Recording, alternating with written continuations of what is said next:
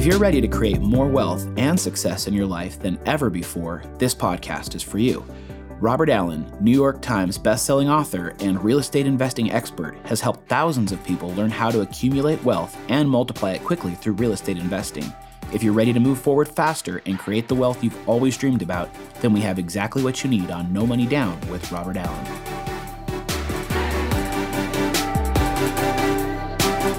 Hello, everyone. Welcome back to another episode of Creating Wealth. And we have our amazing mentor, Robert Allen. Thank you for coming today. Hello, everybody. And today's going to be an awesome day because today we're going to be talking about failure. So tell us about a time when one of your deals went wrong.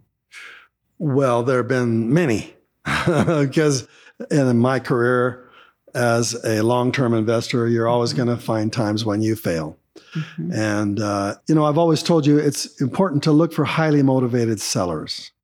That's a seller who has run into a financial circumstance or a property problem where they need to sell. And therefore, they're more flexible and more amenable to your creative financing opportunities. Well, every once in a while, you will become a don't-wanter, a highly motivated seller. It happens to all real estate investors. Sure. Oh, yes. You'll buy a property, you thought it was a brilliant idea. Well, it was brilliant at the time. And then things changed or you over-evaluated what was going to be. And so the answer to that question of what do you do when you become a don't-wanter is that you sell as quickly as you can. Mm. You cash out quickly. You take a loss. Take the loss. Move on. You don't have time to waste worrying about a property.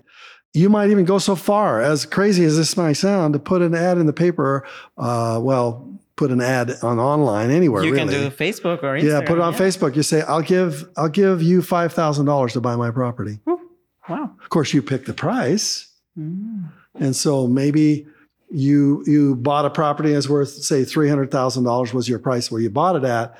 And now it didn't go up to $350 or $400 like you thought it would.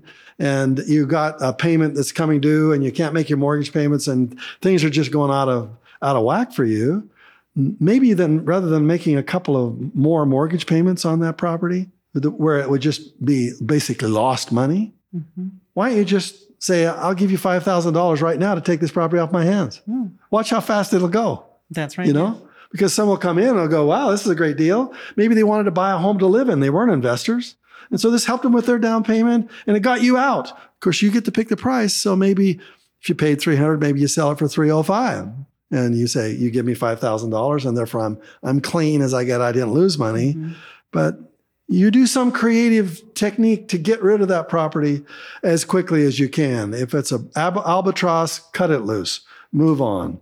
But from time to time, you don't have the opportunity to do that, So one of my, biggest, hugest losses in my life, caused the bankruptcy, frankly, was a big, huge home we had built in a ski resort. And it got avalanched, destroyed, and the insurance wouldn't pay. And so I'm now left with a hunk of ground with a worthless cabin on it, 10,000 square feet. Oh, my gosh. Of beautiful, beautiful, brand new architecture, totally worthless. And the insurance won't pay.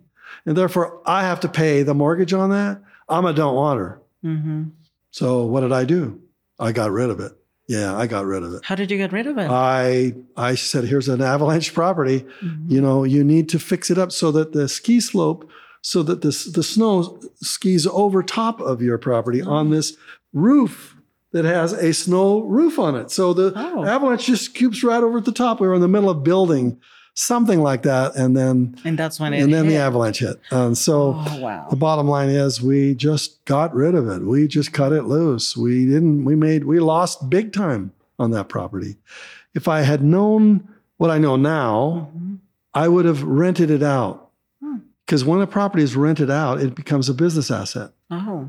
Is there like a different protection? Yeah, there is. Because if it's not a business asset, mm-hmm. maybe I rent it out as a ski place where you rent out one of the rooms that wasn't destroyed by the avalanche. Mm-hmm. I would rented it out. Therefore, it becomes a business asset. Therefore, all the money I sunk into that property becomes a loss, a tax loss. Mm-hmm. Therefore, if I sell it for way below my cost basis, then every amount above in that cost basis, that's a loss.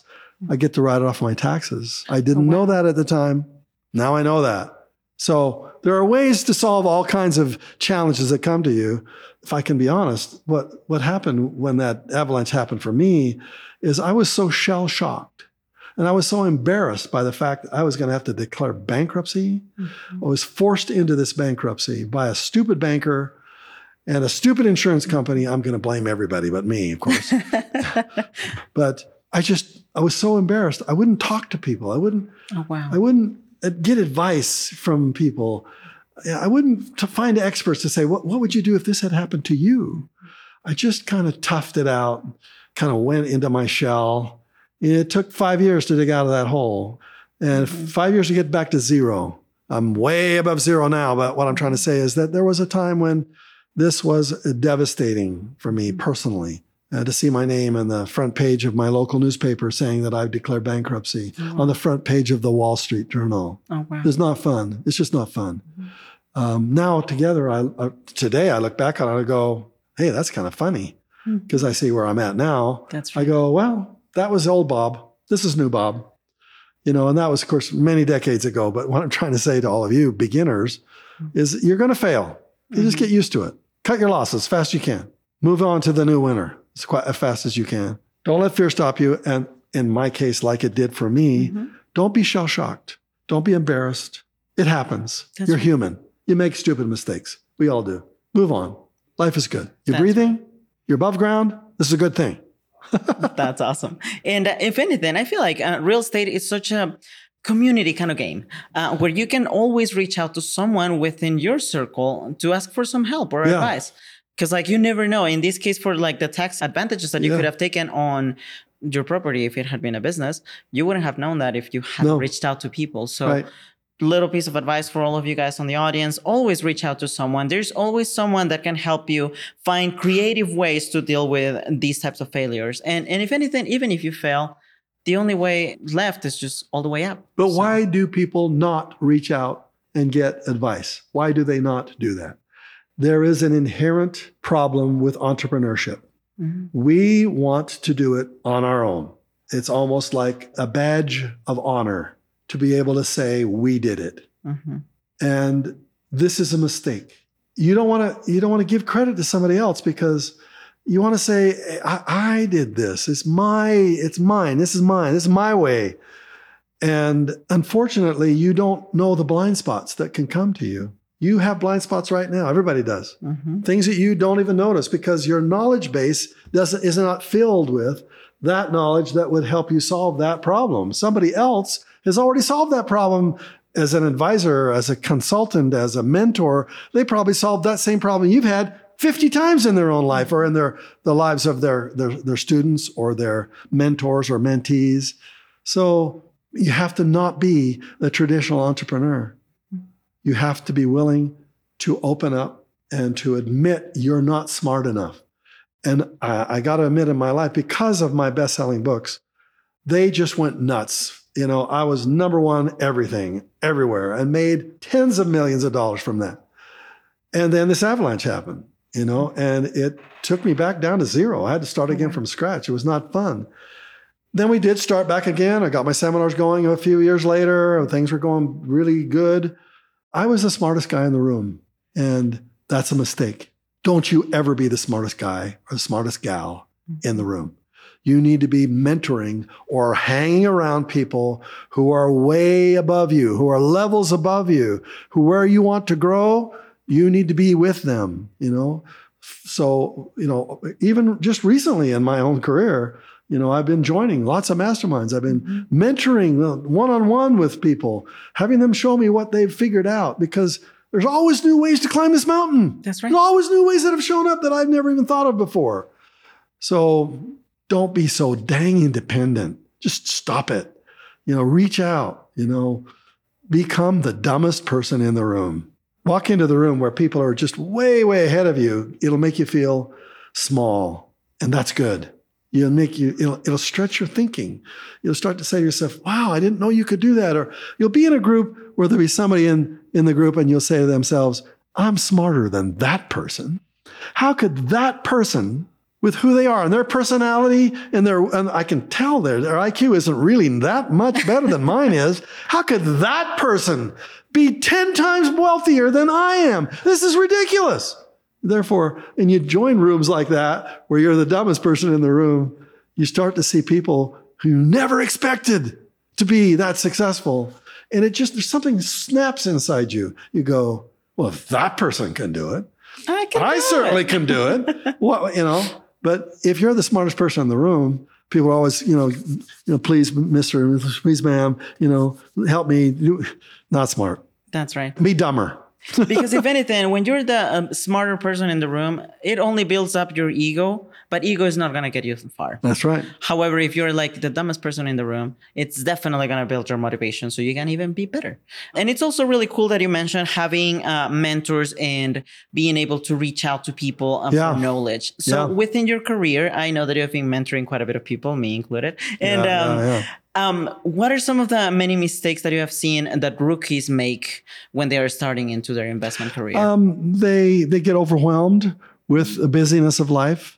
They have a goal. They spend a bunch of money. They get into trying to make something of it, turn that investment in themselves into, wealth outside themselves. Mm-hmm. And they get the little mosquitoes just pick away at them. And meaning little tiny distractions. And that they put it off till tomorrow. And then tomorrow, guess what? The same thing happens. They're overwhelmed with all these little decisions. And then the day after that, they're overwhelmed again. And then they wake up 6 months later and they look at the manual they bought or the course they got online. And they realize, I haven't watched a single video. Oh my God. I was so excited. I wanted to make so much money. Mm-hmm. And I got sucked into the little things. So that's the problem number one. Mm-hmm. Problem number two is there's a learning curve, and you're going to look foolish at first, because everyone starting a brand new thing looks foolish. They do. Even walking. I mean, exactly. Even as a baby walking. Yeah. Exactly. That's what I'm trying to say. So you're going to be a baby at first. You're going to stumble around at first. You're going to fall down at first. You're going to look stupid at first. And most people can't handle that. They don't want to look foolish in front of other people. That's right. Therefore, they won't look foolish. Therefore, they don't take risks. Therefore, they end up in the end of their lifetime, the biggest fools, because they look back over their life and they go, man, if I just overcome this or that. And don't be a fool at the end of your life. Be a fool now. And then you get to live the life you want instead of not living the life you want for an entire life and ending up being the biggest fool of all. Just don't do that. The next problem is there's too many temptations, too many ways so you can invest your money, you can spend your time, too many ways in which you could, look rich. You could buy a big car, you can buy a big house, you can buy a big watch, you can buy great clothes, you can travel, you can look rich. Don't look rich. And most people look rich. And that means you look at all these fancy cars driving around the streets. I'll bet you high percentage of those cars have high mortgages on them, or they're leased for high amounts of money, and they look rich. And they're not rich. They're stupid. It's stupid to do that. You don't want to get a car like that until you afford to pay it in cash. And then you're rich enough. But if you do that with too much, looking rich, you'll end up with mortgage payments, monthly payments that'll just eat you alive. Bankruptcy comes from that. Don't do that. Then the fear is another biggie. People are afraid. They procrastinate. They put things off. They're afraid. Fear makes you stupid, as you've heard me say before. Fear makes you stupid. And what it means is it forces you not to act. And therefore, no action, no result, no wealth, no life. You want the life you want to live, don't you? You want your bucket list, fill your bucket list with everything you've ever wanted to do. I've filled my bucket list, man, many times over. I got still some things. I'm at 72 countries in the world. I got another 130 to go. You can do it. I still got time. That's right. So I want to check that one off my bucket list. But the 72 countries I did go to, we created memories with me and my family that they'll never forget. That was, if I'm going to invest my money, I want to invest my money in memories, not stuff. That's right. Invest your money in yourself and in your memories. Good memories, not bad memories. And then finally, every once in a while, there's sudden storms that destroy everything you thought, every plan you had. What's this quote about God laughing at our plans? Because he realizes ultimately they're all coming to nothing. They're stupid, they're silly, You know, there are ways of doing things, and you know, don't do that. You still have to plan, as Eisenhower said, and this has been an adaptation of his quote, but he said, "Plans are nothing. Planning is everything." As soon as you make a plan, it's already out of date. But you have to make it. You have to plan. No planning. And so you can't plan for a disaster. Oh, yes, you can. You can look back and anticipate the challenges that might happen, even the ones you're not even expecting or anticipating to happen. Plan for that. Put that into your calendar and say, I don't know if there'll be a disaster happening today, a car accident, a hurricane, a sickness, a divorce. You know, just things happen. Plan for that. And these are the 5 mistakes that beginners always make. And if you plan for them, you're ready for them. That's right. And you're not afraid of them. And I mean, even if you fail, you already know that you have a circle, a network that you can reach out to solve those problems in a creative way. Thank you so much again, Robert. And thank you to our audience. Now you know, even if you fail on your first deal, that's totally fine. Get back up.